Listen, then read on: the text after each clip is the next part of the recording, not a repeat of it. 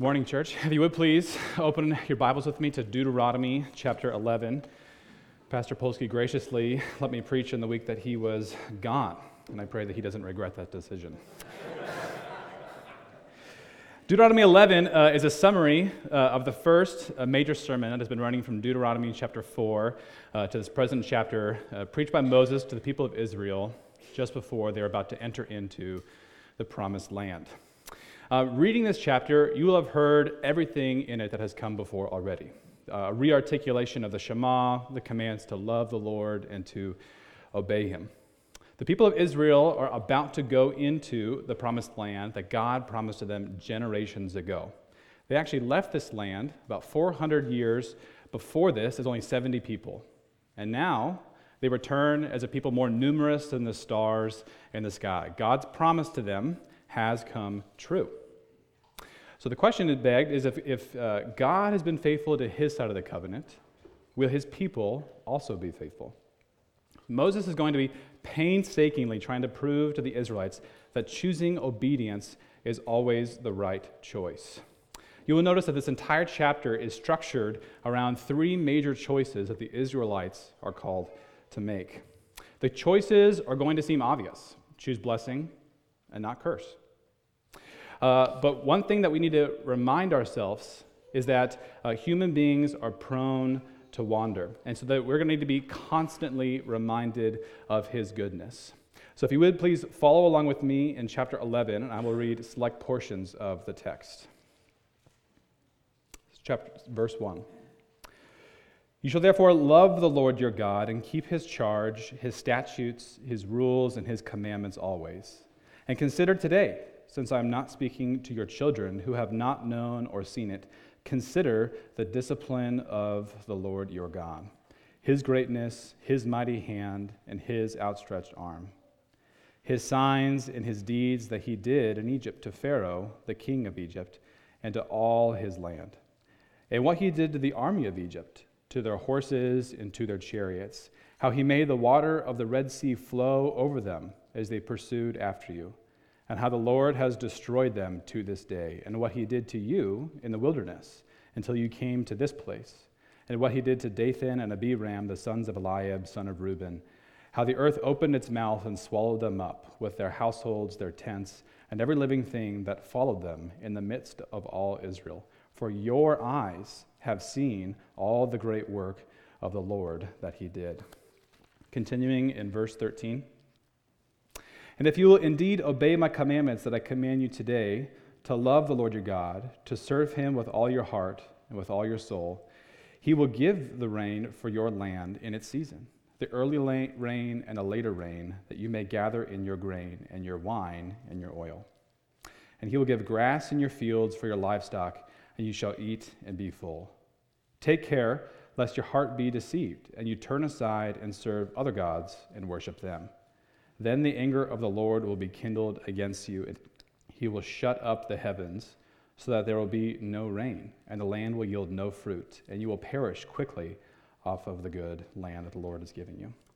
Concluding in verse 26 See, I am setting before you today a blessing and a curse. The blessing if you obey the commandments of the Lord your God, which I command you today, and the curse if you do not obey the commandments of the Lord your God, but turn aside from the way that I'm commanding you today to go after gods that you have not known. And when the Lord your God brings you into the land that you are entering to take possession of it, you shall set the blessing on Mount Gerizim and the curse on Mount Ebal. Are they not beyond the Jordan, west of the road, going down to the sun in the land of the Canaanites who live in the Arabah opposite Gilgal, besides the oak of Moreh? For you to cross over to the Jordan to go in to take possession of the land that the Lord your God is giving you. And when you possess it and live in it, you shall be careful to do all the statutes and the rules that I am setting before you today. Please pray with me.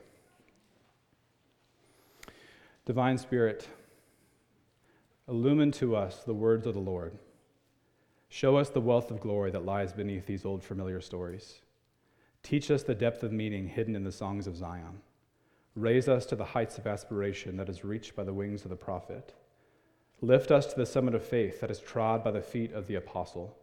Open our eyes that we may behold wondrous things out of your law. Amen.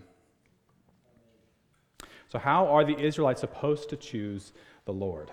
Well, they are to choose the Lord in three ways. First is they're to choose deliverance and not judgment. The second is to choose Yahweh, not Baal. And the third is to choose blessing and not curse. So the, the first choice set before the uh, Israelites is one of deliverance. How are they to make this choice? Well, Moses presents uh, two examples that the Israelites had experienced.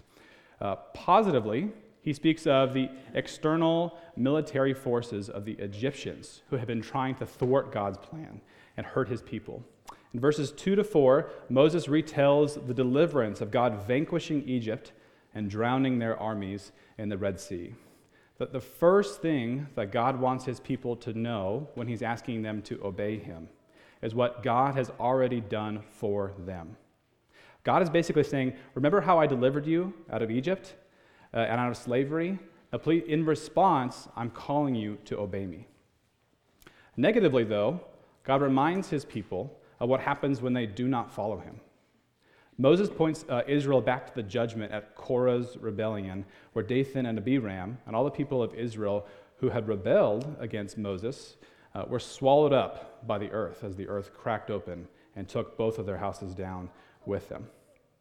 God is using these two examples uh, to present to his people that nothing is going to prevent him from completing his plans. God will vanquish his enemies, but he will also discipline his people if they are not loving him with their whole heart. Many people today are, are hesitant to tell their children or non believers about the judgment that we see prevalent in the Bible. They want, they want to shy away and they feel embarrassed by acts of judgment like this. Um, but if we do not tell people the entire counsel of God's word, we are actually taking a key part of the text away from them. God's acts of discipline remind us of the consequences of disobedience, but they also urge us on to the path of obedience. This is why uh, the Prince of Preachers, Charles Spurgeon, could say, Defend the Bible? I would as soon defend a lion. Unchain it, and it will defend itself. There are amazing defenses for the trustworthiness and the reliability of the Bible, but the best defense is the Bible itself. Um, we should not shy away from trying to tell people the entire counsel of God's word because the Bible can stand on its own two legs. So Moses has been telling these two stories because he's speaking to the people who have seen with their own eyes the miracle performed by the Lord. Things that no human on earth could have imagined to see before them. There's an interesting thing to note in verse 2 about the word that Moses uses. Moses uses the word uh, consider. It says, consider today. And that is the Hebrew word yada. Uh, that word has used uh, roughly over about 900 times in the Old Testament, and most often is translated as the word to know. Um, the knowing, though, is a very intimate kind of knowledge. This is not something that you might, you might read a textbook and kind of store something away in a filing cabinet in your mind. No, y- y- yada, consider, is a, an intimate, holistic kind of knowledge mind, body, and soul. This is the word that Adam used uh, when he knew his wife and they bore a son. This is the word that Abraham uh, asked God, Well, how will I know that the covenant promise that you just made to me will come true in Genesis 15? So Moses here is trying to tell the Israelites uh, when he's saying consider, he is asking them to remember the experience of how God has delivered them uh, throughout the wilderness up until this point. This is why he finishes this section in verse 7 and says, For your eyes have seen all the great work that the Lord did. Uh, the Israelites don't just have head knowledge of what's happened to them. Uh, Moses says, I'm not speaking to your children, people who did not go through these things. I'm speaking to you who have personally experienced the deliverance of the Lord. They had known God as a tender father and a shepherd carrying them through the wilderness. What does it look like uh, to know something with our whole being? Um, all of my life, uh, I have been taught by my parents that uh, I should wear a helmet when you ride a bicycle. Uh, I actually remember the very first time, Foothill Ranch, California, riding my bike uh, across the street. I had, uh, I had a helmet on, and I had elbow pads and knee pads because I was incredibly timid and afraid I would fall. And I did. But I got back up on my bike and I kept trying. But quickly, after I mastered riding the bike, I realized that wearing a helmet was not cool. None of my friends wanted to do that. So I would ride my bike with my friends all around Foothill Ranch, California, but especially to Target and GameStop because I loved to play video games. So when I was in the seventh grade, uh, I had been coming back from GameStop, picking up The Legend of Zelda The Phantom Hourglass, one of the greatest games of all time. And as I was crossing the street on my way back, a car ran a red light and hit me, going 40 miles an hour. My face went through the windshield of the car, uh, and I was not wearing a helmet.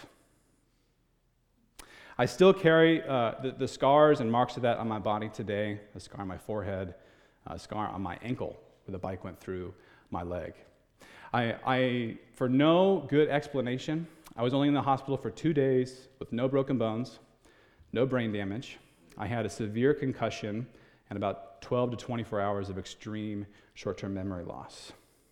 Um, I have no memory of this accident whatsoever. There is nothing filed in my, way of, uh, in my brain of that day or really much of my childhood. What I do remember is waking up in the hospital and then being asked to watch 12 to 15 hours of helmet safety video instruction.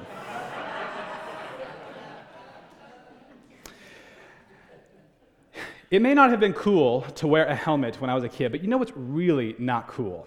Is watching helmet instructional videos at uh, Providence Mission Hospital and then getting a helmet about that big afterwards to wear it. You see, I had heard from my parents that I needed to wear a helmet, and, and I knew I needed to wear a helmet. But after my accident, I knew I needed to wear a helmet body, mind, and soul. So, what is the choice being set before us today? Uh, the choice is to remember what God has already done in our lives and love Him because of how faithful He has already been. He is asking that you not only hear His words um, and store them away la- uh, for later in a filing cabinet in your mind, but to remember how He has called you out of destruction how he has saved you from wrath. We should hear the stories of our parents and our grandparents coming to faith and marvel at them because of how faithful God has been to us for generations. So that's what it means to choose deliverance, not judgment, and to consider the Lord. Uh, but what happens when they actually enter into the promised land? Uh, well, the land that the Israelites were about to enter into uh, is um, often referred to as the Fertile Crescent uh, or the cradle of civilization. Uh, this land is abundantly flowing with uh, milk and honey, growth and development. And this piece of land has been fought over really since before the dawn of time. Verse 11 uh, describes this land and saying, But the land that you are going over to possess is a land of hills and valleys, which drinks water by the rain from heaven.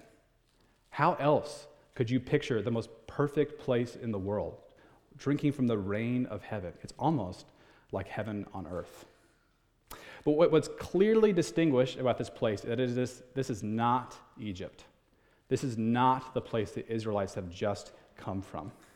Um, in that land, in Egypt, they had to uh, get all of their food and daily sustenance by back-breaking work. But the land that they are about to go in to possess is a land where it says that they will eat and be full. This is, a land, this is a land uh, overly abundant. And the reason that this place is better than anywhere on the face of the earth is that the text says is that the eyes of the Lord are upon it. Uh, God has said that He has kept His eyes on this land, and that is why it is so abundant. And so, um, as the people are about to enter in, they're excited for this abundance, but there's a problem. There are a foreign people living in this land, the Canaanites. The Canaanites have been living in this land uh, really since before the Tower of Babel, and chief among the Canaanite gods was Baal. Uh, Baal was the storm god or the rain god who uh, they would pray to and worship to get rain uh, to produce all of the crops. So the Canaanites currently living in this land attributed all of the abundance in this land to their god Baal. Uh, they got their blessing uh, primarily from uh, child sacrifice rituals. Uh, the next slide. They got their um, abundance primarily through child sacrifice rituals. If you wanted a good crop for the season, you would go and sacrifice your child, asking the Lord for abundance. All of their blessings came from this so called God. So when Moses says in verse 16, Take care lest your heart be deceived and you turn aside and serve other gods and worship them, he's specifically talking about the God Baal here and telling them and warning them against worshiping him. So, if, for instance, if the Israelites were had come into the land, uh, um, they've been there for a few years, and um, as they begin to grow and cultivate the land, they look over at their neighbors, the Canaanites, and they got an amazing crop this year. And then the Israelites didn't get as good of a crop, and they're thinking to themselves, "Oh my gosh, well, I'm worshiping Yahweh over here, and they're worshiping Baal, and they seem to be getting a better crop than me. Maybe I'll just worship Baal and Yahweh. I won't, I won't forsake Yahweh, but I will just worship Baal and Yahweh. And now I can get the blessings of both the gods. And what Moses is saying is that there is no place for worship of other gods. God alone is the one to be worshiped. And if they did, if they deceived themselves and followed after other gods, the Lord said that his anger would quickly be kindled and that he would cease rain from falling down on that part of the earth. Here in America, we too live in a land of rich material prosperity. And it can be tempting to think that we don't need God because we have everything that we need. We worship our calendars and the invisible hand of the free market. Uh, everything around us is so full of abundance that the thought of living without or being outside of some kind of luxurious area is, is almost unthinkable. We actually have entire industries in our country designed to take us out of the luxury, like backpacking or hiking. Uh, most will go our lives without ever being the wiser about having to do backbreaking work for our food. And I thank God for modern technology. I do not want society to regress back to some pre modern age. I'm thankful for my car outside. I'm thankful for penicillin. I'm thankful for indoor plumbing. Yet, what all of these wonders do to us is they uh, take our eyes away from the good Lord who provides them all. We can begin to say to ourselves, um, it is because of our hand. It's because of the hand of the invisible, uh, the invisible hand of the free market that we got these things, not because of the Lord. But America is not the land that we are waiting for. The land that we are waiting for is, is more abundant and more real than we could ever imagine. Just like the Israelites, as they were standing on the other side of the Jordan, looking over into the promised land that they were about to go into, so we too, on this side of heaven, are looking for the new Jerusalem to come down out of heaven. We may have Aldi and Schnucks, and it may seem like this land is a place flowing with milk and honey, but this is not our final home. This is not the place that the Lord has provided for us. Uh, we are living in the most economic, prosperous situation anybody could imagine. And yet we all still feel as we shift from one day to the next, living in the doldrums, like this is not the way things were supposed to be. But there is a place prepared for us. There is a land that we long to go to. The desire that you feel in your heart for something greater speaks to the reality that there is something greater. But the way to that something greater is only through the worship of the true God, Yahweh.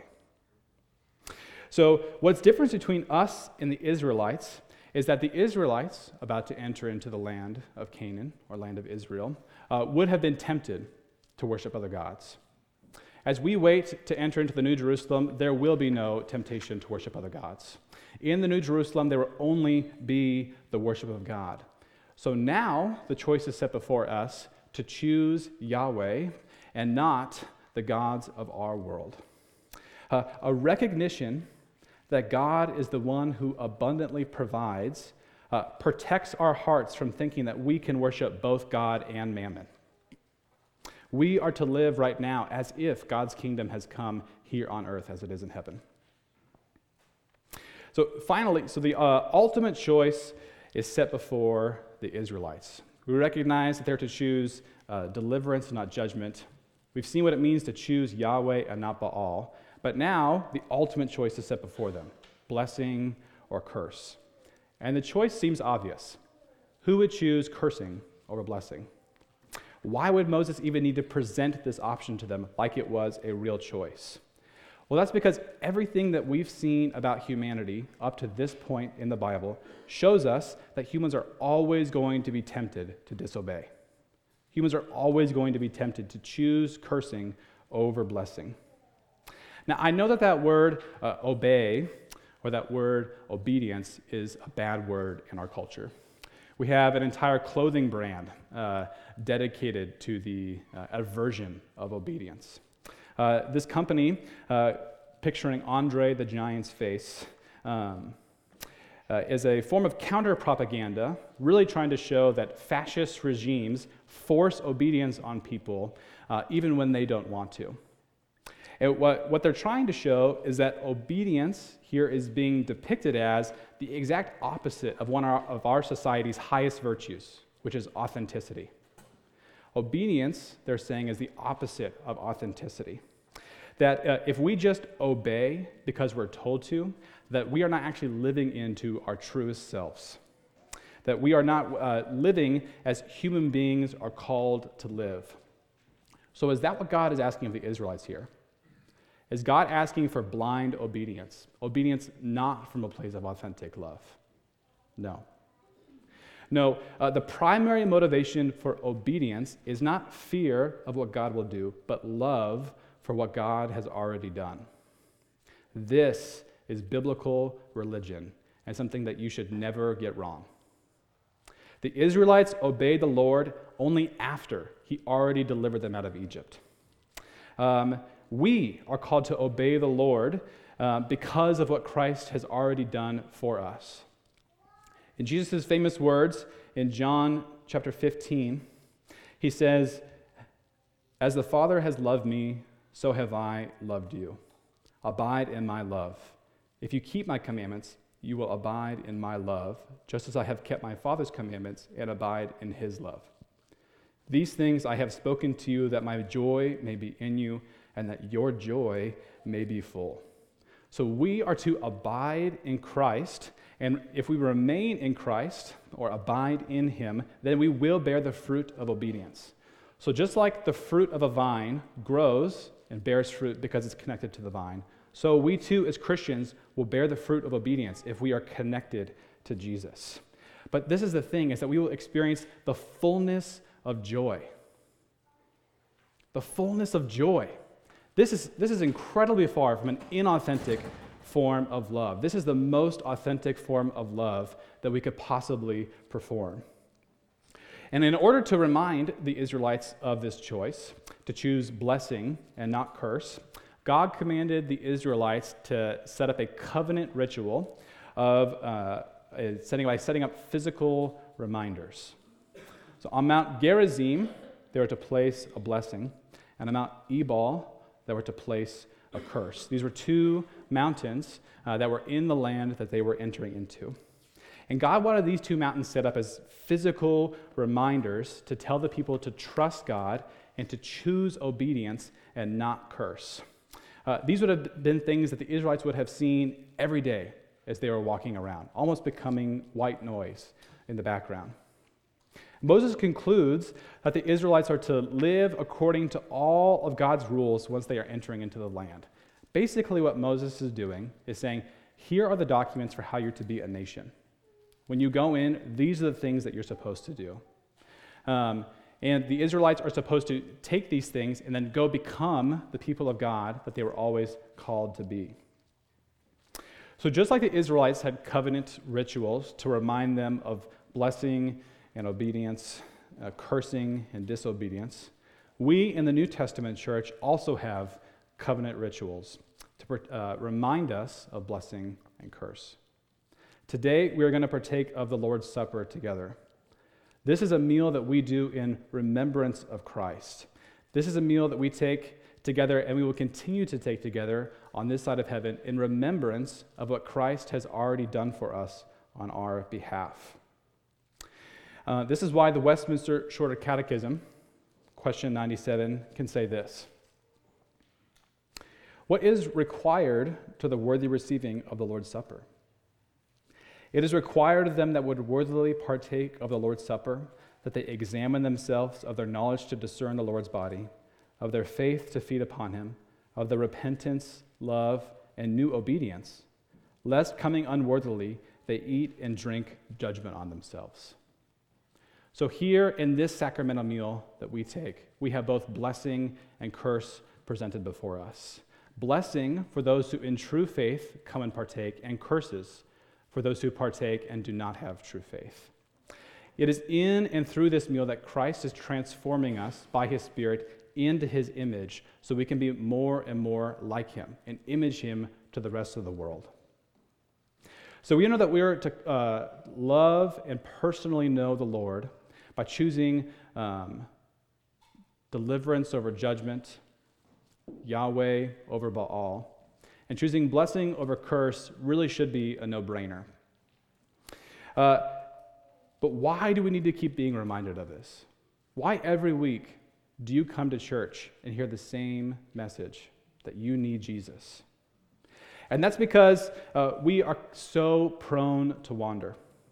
Like the great hymn, Come Thou Fount of Every Blessing by Robert Robinson, it says, Prone to wander, Lord, I feel it, prone to leave the God I love. We are prone to wander and to forget God and slide into disobedience. And this shows us that we need to fight for obedience in our life. This is true. Uh, but it is also primarily to show us that we needed someone to be obedient on our behalf. It's because we are so prone to wander that Christ came to be obedient for us uh, on our behalf. The message of the gospel is not pick yourself up by your bootstraps and make the right choice yourself. The message uh, that Moses tells the Israelites here to choose blessing over curse is later followed up by Moses saying, You are going to make the wrong choice. You are going to fail. No, the message of the gospel is that you could never make the right choice. The message of the gospel is to show over and over again that humanity always makes the wrong decision. Humanity made the wrong decision in the garden, picking the wrong tree. Humanity made the wrong decision in the wilderness, choosing the wrong gods over Yahweh. Humanity made the wrong decision when Pontius Pilate was letting one person go free, choosing Barabbas over Christ. Humans are prone to wander, and we are the ones who make the wrong choice. So we need someone to come and make that right choice for us on our behalf. But what Jesus came to do is amazing. He not only came uh, to uh, live the life that we should have lived, by choosing the right path. But he also came to die the death that we should have died because we chose the wrong path. Uh, he stood in on our behalf uh, so that we can finally enter into the promised land. The land that God has been promising to his people forever is available to you through Christ. This is why that we can cry out with one voice, who else could rescue me from my failing? Who else would offer his only son? Who else invites me to call him Father? Only a holy God. I would invite you to please uh, pray with me and then stand uh, as we conclude in singing Only a Holy God.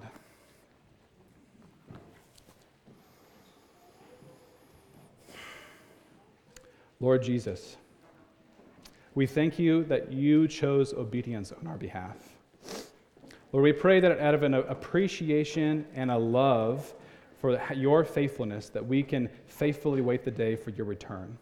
You are the great and everlasting Father. Spirit, we ask you now to be with us and enable us to be more like Christ every day. Amen.